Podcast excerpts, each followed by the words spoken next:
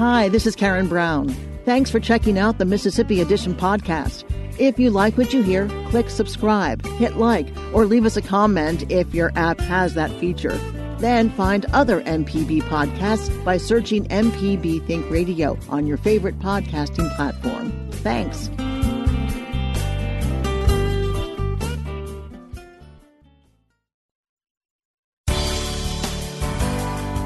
Good morning. It's 8:30 on Monday, January 27th. I'm Karen Brown and this is Mississippi Edition on MPB Think Radio. On today's show, the prison crisis attracts national attention, and the city of Hattiesburg introduces a new street monitoring system. Then, after Byte Size Tech, new lottery games hit Mississippi. That's all coming up. This is Mississippi Edition on MPB Think Radio.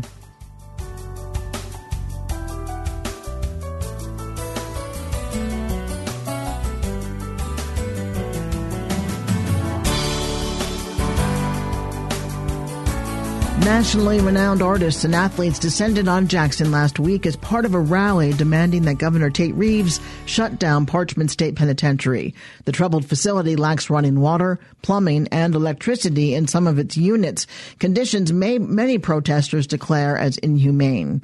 Demario Davis is a linebacker for the New Orleans Saints and alumnus of Brandon High School. He tells our Desare Frazier it's important to use his platform to shine light on what's happening in Mississippi prisons. Our prisons are under resourced. The Parchman prisons, people are underfed, they lack health care, and they're not uh, getting the rehabilitation, the rehabilitation needs met. And so uh, if we're sending people into prison and treating them like animals, how are we expecting them to return to society and be productive?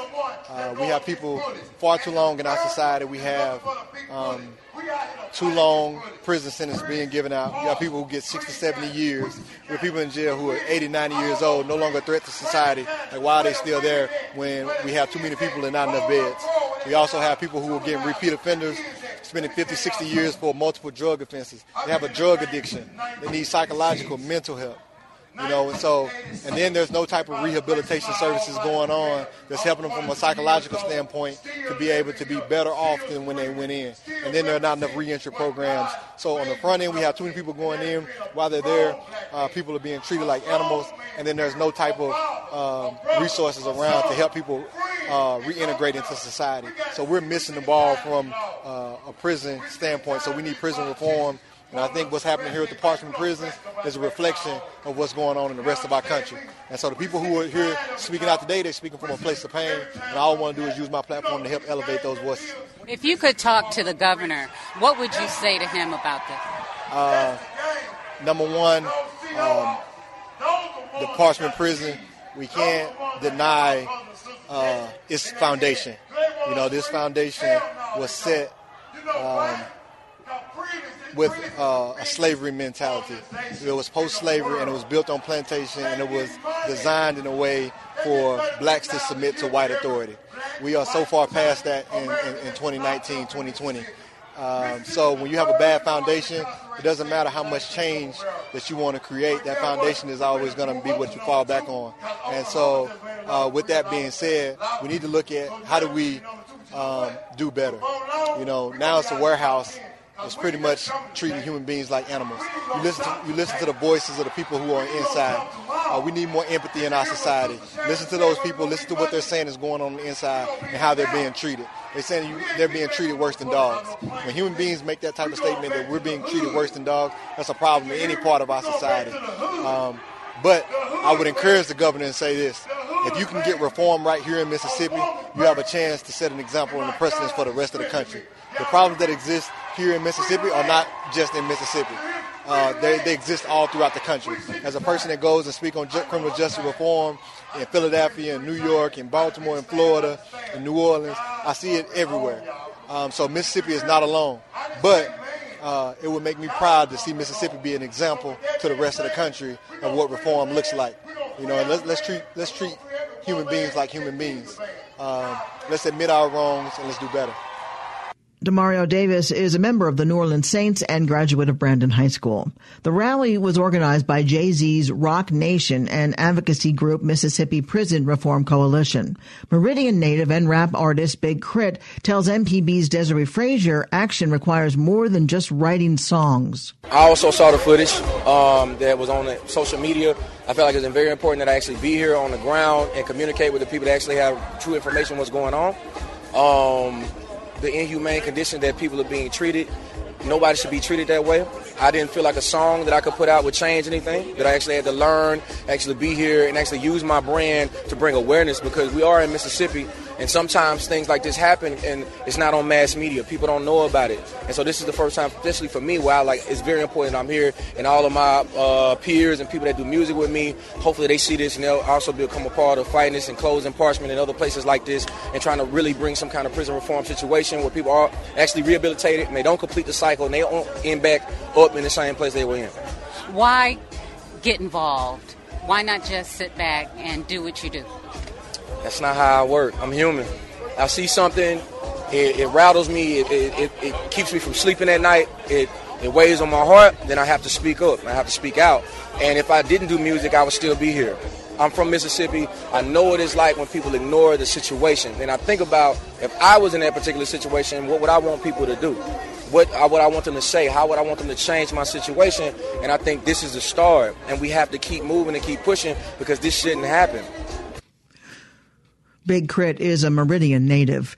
On Sunday, 26 year old Joshua Norman was found hanging in his cell at Parchman. His death marks the ninth at the facility and 11th throughout Mississippi since December. Coming up, the city of Hattiesburg introduces a new street monitoring system. This is Mississippi Edition on MPB Think Radio. On Southern Remedy Healthy and Fit, you get information about foods you should eat to stay in good health and tips on how to stay active. I'm Dr. Josie Bidwell, host of Southern Remedy Healthy and Fit, and Associate Professor of Preventive Medicine at the University of Mississippi Medical Center. Joining me on the show each week are healthcare professionals who add their expertise to the discussion. Listen to the show every Monday at 11 or subscribe to the podcast by searching for Southern Remedy with your preferred podcasting app. This is Mississippi Edition on MPB Think Radio. I'm Karen Brown. The city of Hattiesburg is installing high tech security cameras to help track and deter crime. The action is part of a community based crime camera initiative called Project NOLA. To- Toby Barker is the mayor of Hattiesburg. He tells MPB's Kobee Vance the joint effort of the police department and city council will make the city safer. This is not just uh, one strategy for how we're going to make the city uh, a safer place. We we have lots of strategies. This is just one of those. Uh, this is an idea that came to us from our police chief, uh, Stony Parker, uh, last fall. We presented to the city council in November this concept. Uh, we did have uh, a spike in crime in the first seven to ten days of 2020, and which necessitated us moving a little bit faster on, on moving on this. And so, you know, to have a real-time camera program that not only has city cameras, and we're going to lead from the front here, but also incorporates you know businesses, churches, neighborhood associations, residents who also either purchase these cameras or you know send their data to Project NOLA, so it's all in one place, um, is going to help us in terms of trying to catch criminals before they commit more crime, uh, but also just you know people knowing that um, if, if they if they choose to commit a crime in the city of Hattiesburg, they're probably going to be caught.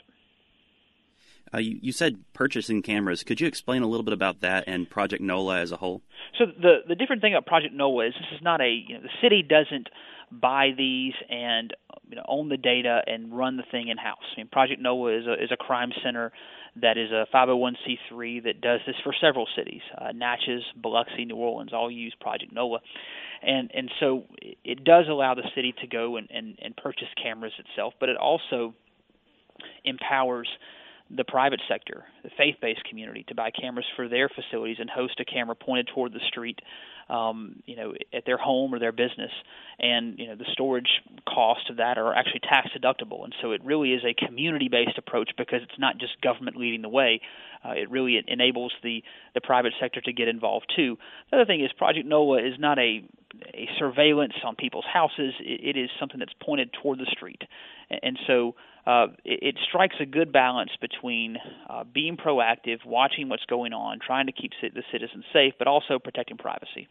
What kind of crimes are y'all looking to try to negate with this uh, tactic of bringing in CCTVs? Well, I think we're looking at part one crimes, and so uh, what what you'll probably see is we're, as we're deciding where to put cameras, it was important for our council to make sure that these weren't isolated to one neighborhood or one ward, and so you'll probably see them spread out across the city. We'll probably look at, you know, public facilities that we have, uh, Kamper Park, our Longleaf Trace, but we'll also look at areas where, you know, we see uh, uh, maybe a cluster of whether it's aggravated assaults, shootings, um, the occasional homicide, uh, a rash of auto burglaries. You know, we can sort of pinpoint kind of where they would be best deployed uh, at the start. Toby Barker is the mayor of Hattiesburg.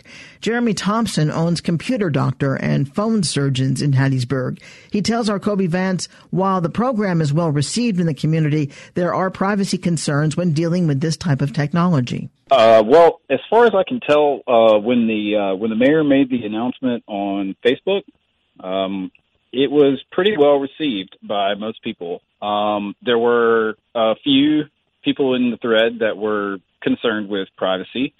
That was just a couple of people, but typically when it comes to privacy, most people are sort of head in the clouds and there's, you know, people that actually know the ramifications of technology like that and how invasive it can be. And for anybody who might not know, could you explain a little bit why people might have be concerned about privacy? Well, uh, the way that these cameras work is um, they operate on um, recognizing certain activity taking place in neighborhoods. Um, I, I, believe they use facial recognition as well.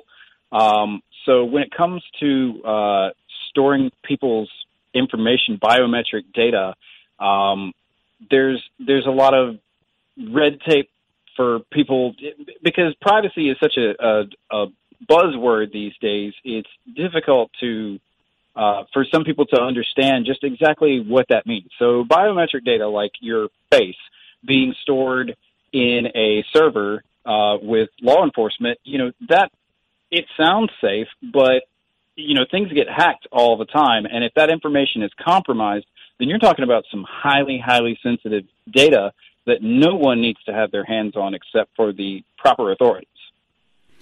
Um, could you give an example why that data would be important to keep under lock and key? So, you know, it doesn't necessarily store pictures of a face. It stores more like patterns of what a face looks like. You know, it traces certain features of a person's face. Um, if someone has that information, they could use it to compromise your identity. So, you know, it's supposed to be foolproof. Oh, well, nobody can take my face except for the fact that there are people that are capable of designing masks that can uh, trick facial recognition. It's been done on the iPhone 10, which is supposed to have a foolproof method of facial recognition, but it is obviously not. I was talking to the mayor, and he says that you know the cameras are just pointed at the streets; they shouldn't be an issue mm-hmm. to privacy. Is is that always true? No, um, and the reason is because these cameras are very, very sophisticated. Um, they can see very long distances. They have great night vision, and uh, it it makes it possible to track an individual's activity, an innocent individual, uh, from one place another, from one place in town to another. So, you know, I've been thinking about this since I read about it, and it, it, it recently, uh, at beginning of this year, I had my own car stolen and so, you know, I was thinking, oh yeah, this is great because, you know, now it will be able to track license plate numbers. Well, that's great for somebody who's under suspicion of a crime. But then there's also the the ability to track someone who hasn't been just based on looking up uh, a few numbers in a system like, hey, this is their license plate number. Where has this vehicle been? Well, if that person hasn't been accused of any crime, uh, then they should not have access to that information. But that system is definitely capable of doing that. Jeremy Thompson is part of the Everyday Tech team here on MPB Think Radio. Coming up after Byte Size Tech, new lottery games hit Mississippi. This is Mississippi Edition on MPB Think Radio. This is MPB Think Radio. Mississippi is our mission.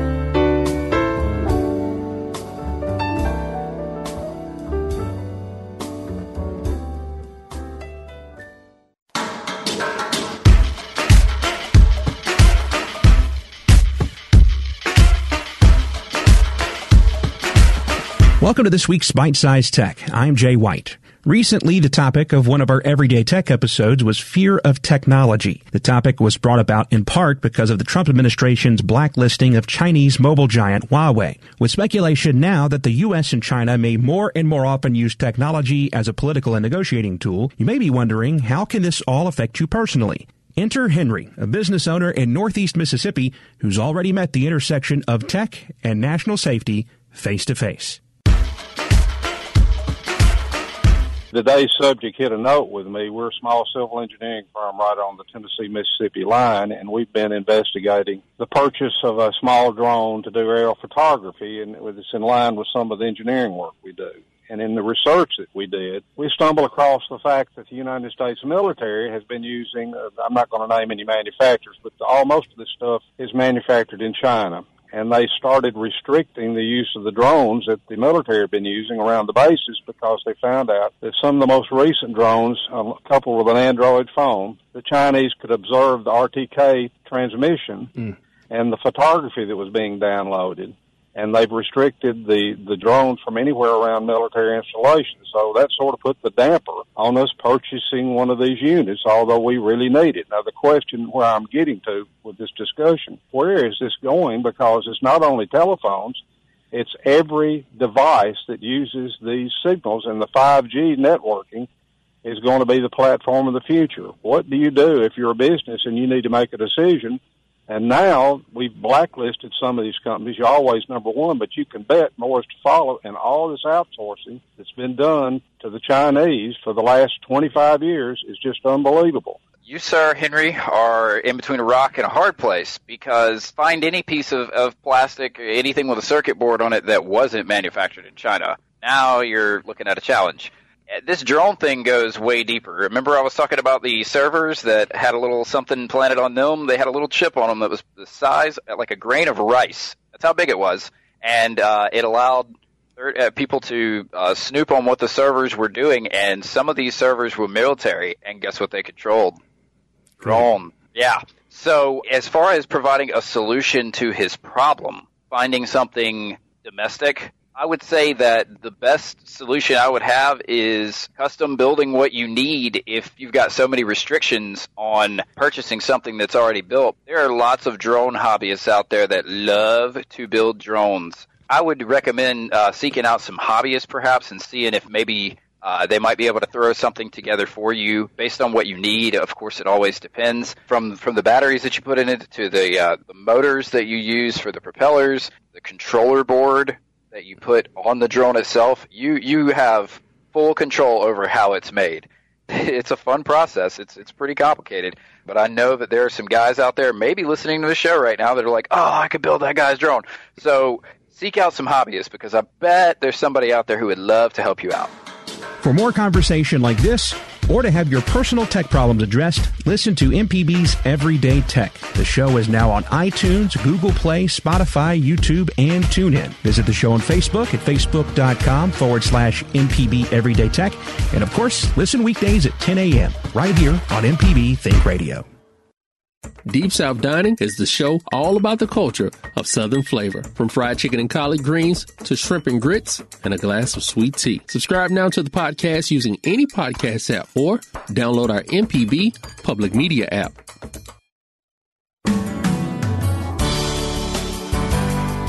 This is Mississippi Edition on MPB Think Radio. I'm Karen Brown.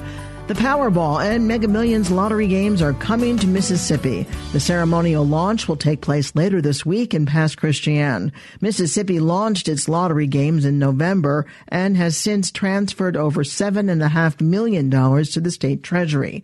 Tom Shaheen, president of the Mississippi Lottery Corporation, tells our Michael Guidry the early returns on the lottery are exceeding expectations. We're feeling really good. Uh, it is uh, performing uh, higher than than we originally would have anticipated.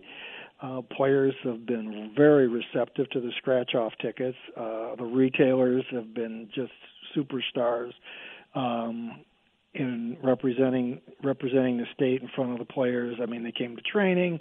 Uh, they uh, they learned about all the games. Uh, they're very very positive, and it's just it's just been a pleasure. And the sales the sales have been uh, higher than we would have predicted. Do you anticipate kind of keeping that momentum as we enter the spring and as more games are introduced? Yes, we do. Um, the games will, but as we introduce more games and different style games, that the sales will spread a little bit.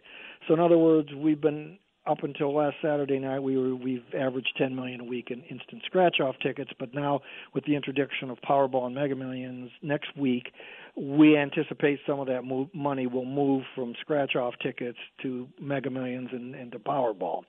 And the goal is to collectively have more money altogether. Mega Millions and, and Powerball are multi-state lotteries. So how does that work uh, now that Mississippi is introducing these bigger, larger, um, more lucrative multi-state lotteries? Well, first of all, it's one thing that I've heard about since June 1st when I got here. That you know the bigger questions we always get is when's Powerball coming, when's Mega Millions coming, and so it's very very popular here. They are national games, um, so there are players in 48 jurisdictions I guess with us it'd be 49 now. 49 jurisdictions that are all playing the same game, playing for the same jackpot. How did the proceeds, how did the funds from these these national games work? I mean, do we if tickets are bought from a Mississippi vendor, that money uh, clearly just stays there. Does any portion of it that goes to the national game? Kind of break down how that works. Yes. Um, yeah, the game. You're exactly right. Uh, the tickets are sold here. There are only Mississippi tickets sold here, and every other state they can only sell Powerball tickets uh, related to their state. It's it's like an individual game of ours, but we're sharing in a big pool for for the jackpot. And basically, all the money, uh, all the money from the proceeds of sales in Mississippi remain in Mississippi except for our portion of the jackpot. And our portion of the jackpot is based on the percentage of our sales over the total sales of the game. Between the, the time you sold the first ticket and the next week with the introduction of the Mega Millions and the Powerball, have you seen a growth in providers? Yes, we actually started on November 25th with around 1,190 retailers. We now have um, 1,500 and around 1,525 um, retailers that have terminals installed and been trained. Uh, so we anticipate having that many starting on Thursday when we start selling Powerball and Mega Millions. So a, gr- a growth of uh, 300 retailers since we started. What do you project for this year as legislature finally begins to kind of consider what to do with money that the lottery brings in? What are your projections for 2020 now that you've kind of gotten a couple of months to see how the games are being received? So there's seven months worth of sales, and now it looks like we should probably, based on what we've done so far, we should probably be close to 200 million um, by June 30th, by the end of this fiscal year. I can't give you an exact figure on the returns at this point because uh, we still have uh, some major uh, expenses, startup expenses that we have to pay off. We do have the startup loan that needs to be paid off. But if I were guessing, um, we would probably, if we were able to do 200 million uh, by June 30th, which it clearly looks like we should be on pace to do, uh, I would say somewhere in the neighborhood of 35 to 40 million for this seven month period. Tom Shaheen is president of the Mississippi Lottery Corporation. Thanks for listening to the Mississippi Edition podcast from MPB News and MPB Think Radio. Don't forget to subscribe if you haven't already, and if your app lets you, leave a comment or review. We really do appreciate it. Remember, you can always get in touch with MPB News on Facebook and Twitter, and fresh episodes of the podcast are posted every weekday morning. I'm Karen Brown. Thanks for listening. This is Mississippi Edition from MPB Think Radio.